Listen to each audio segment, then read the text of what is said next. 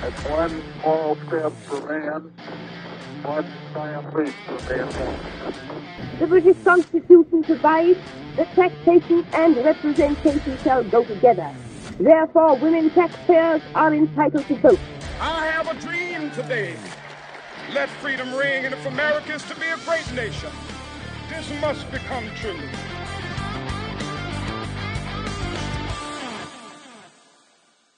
Hi, welcome to episode 15 of the Only Human podcast. I'm Tony Kern. I'll be your host again today as we talk about something that's gotten really personal for me lately uh, grief and growth. Although this is uh, usually a very positive podcast and this is a pretty downer topic, I promise you there's a lot of good stuff, really positive stuff here for all of us, and I will keep the tears to a minimum. So let's get started. Before we go too far, I want to remind you, uh, because this is a serious topic, that I'm not a grief counselor or a psychologist or anything like that. I don't really even have a deep understanding theoretically of the topic. I'm simply another person out there who is trying to come to grips with loss. And I hope to share some of my experiences with you and a couple of things that's worked for me. So, uh, why are we talking about grief? Uh, a couple of days uh, ago, just before Christmas, I received a Facebook message from um, wife of an old friend, once maybe my closest friend. Uh, let me know that he'd died of cancer, uh, bladder cancer that he'd been suffering with for quite a while. And I had been out of touch with him for some time and I didn't even know he was sick. And that concerned me greatly. And as I was thinking about that and processing all that, um, three days later, uh, I got a call from my brother, my only living brother, the last member of my immediate family, uh, who called me from a hospital in Montana to tell me that his rare form of blood cancer, which had been in remission, had come out with vengeance and he only had days to live. Uh, his doctor's prognosis was accurate, and uh, and he is now gone from our world as well. Interestingly, both of them were named Mike. Not sure why that matters, but uh, if I say Mike during the podcast, could be talking about either one of these. What does matter is how I'd let myself uh, fall out of contact with both of them to different degrees, and the remorse uh, that hit me uh, as part of the grief, and is still hitting me like a ton of bricks. I mean, maybe two tons of bricks. Now it's not like these guys died alone, wondering where Tony was. Right? They were they were surrounded by friends and family, and by all accounts, they died peacefully, both of them, uh, in their sleep, relatively pain free. But somehow I, I still feel guilty about not being there not just when they were sick, but for having lost touch with people that were once important in my life and obviously are still important to me because of the way I feel. Which all leads us to the blue threat proverb of the week. And it is the time of reckoning is not of our choosing. And what it says is basically that the world is a cruel teacher um, it gives us tests and quizzes whether we are ready or not. And the penalty for failing a quiz can be devastating life and death, happiness or grief.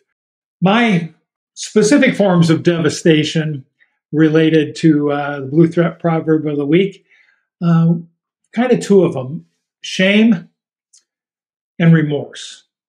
And both of these emotions can paralyze me. Uh, I have thoughts about what I did or didn't do, what I said or didn't say.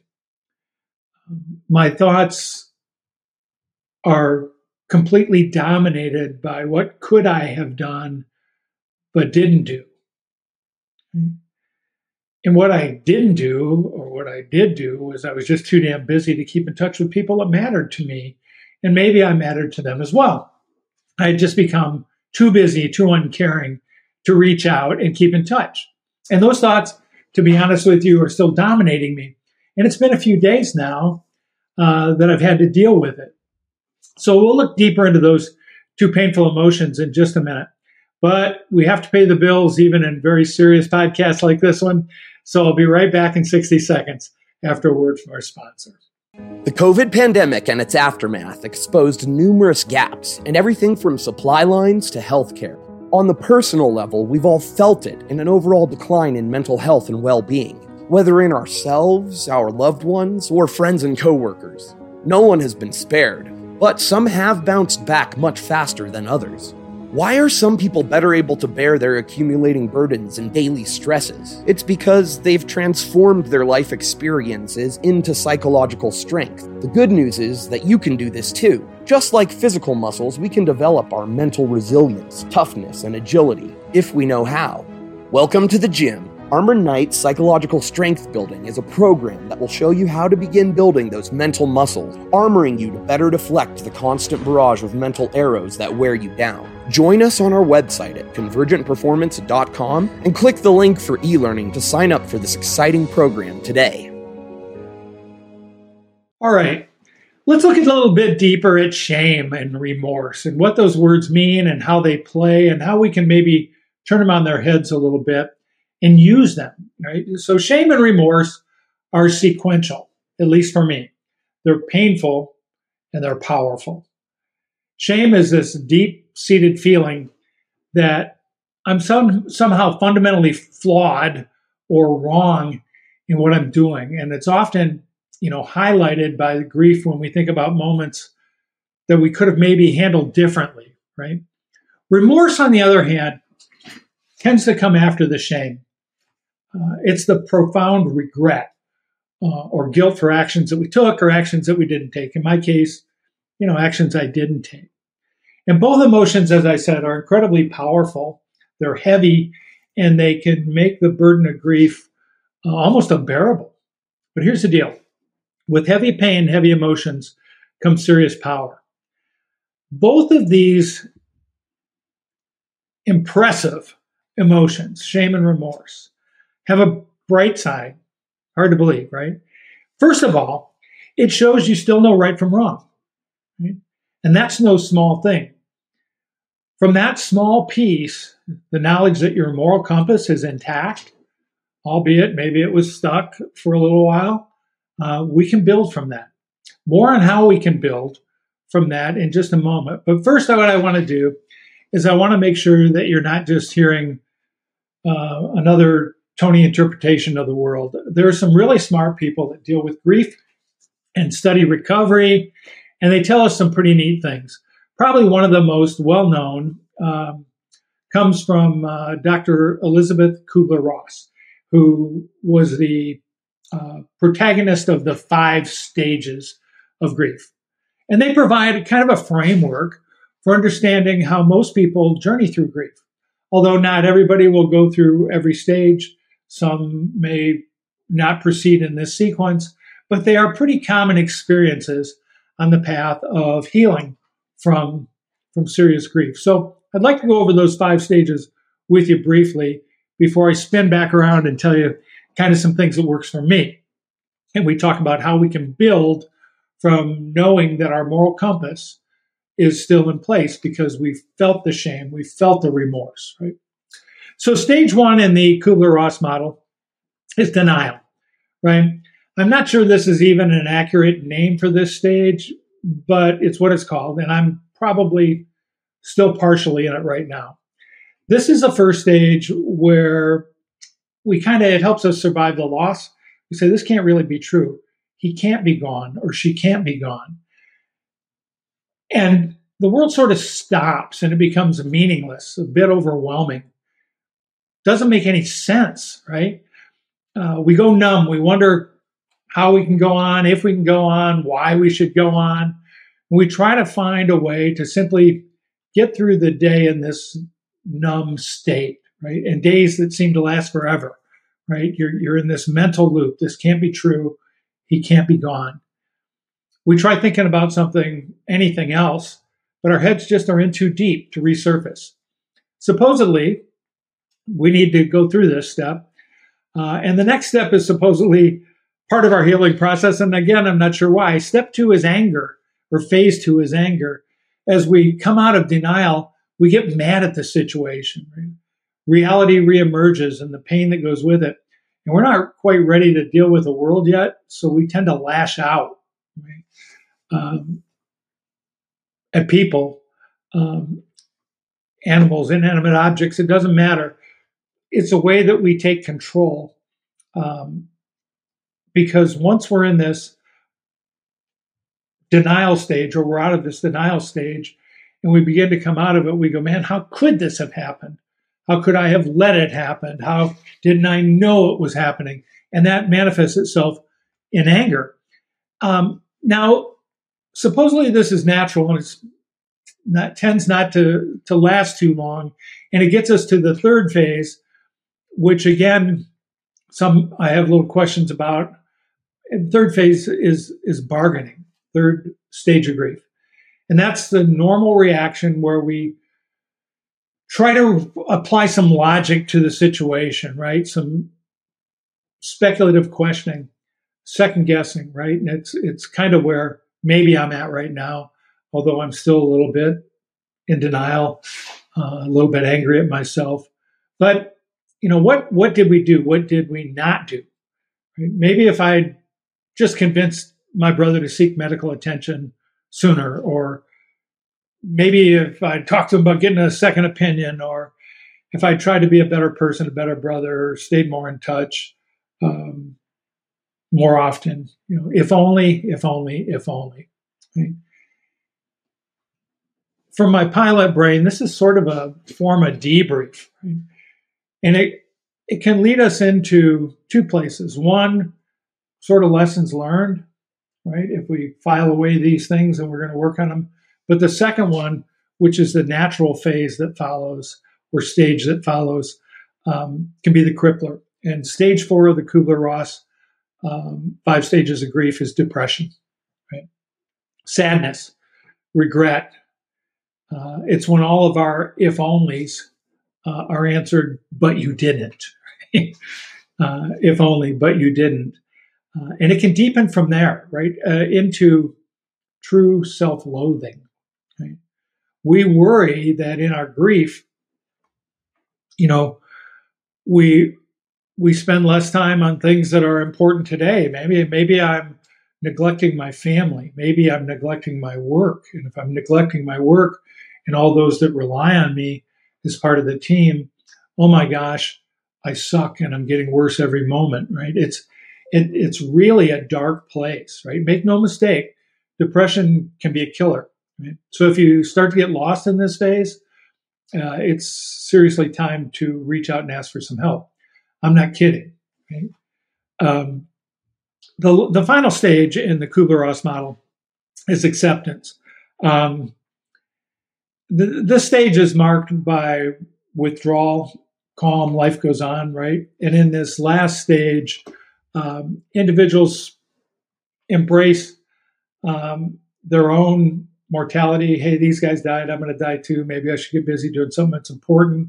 Or that a loved one that we always were close to is gone and they're not coming back. Uh, and we basically accept that the tragic event cannot be undone. And we move on. Knowing the world's changed, but we have to get back into living it. Right? So that's a famous five stage model uh, of grief denial, anger, bargaining, depression, and acceptance. But for me, that's just the beginning. Uh, and like I said, as I'm wandering through that process right now, I'm thinking downstream. Okay? These emotions that we all experience when we have grief are too painful and powerful to waste. And over time, I've kind of developed my own model uh, for dealing with grief, especially grief where there are feelings of guilt involved, right? Like the one I have right now. So I call it my 3R, 3 Romeo, grief to growth model. And it involves three steps. We're going to walk through them remorse, repentance, and resolve. Let me run through it really, really quickly because these are all these words are they're heavy words as well as heavy concepts, right? Remorse is often born of shame or guilt about something you did or didn't do, right? It's genuine. It's bigger than mere sorrow, right? Here's the big deal about remorse. It requires some specificity. Precisely what did did you do or didn't you do that you are regretting? To steal a line from maybe my favorite country music band, Turnpoint, Turnpike Troubadours, um, you have to look it in the eye, you have to call it out by name. So in my particular case, it was I was too busy to keep in touch with people I should have kept in touch with. That's calling it by name, right? That's looking it in the eye. The reason you need to be specific becomes really obvious with the next step in the model. Step two is repentance. Okay, repentance is kind of a funny word that a lot of people associate with church and preachers and, and all that. It's definitely in there, right, for good reason. But here's here's how I like to explain it to you and how I use that word for me.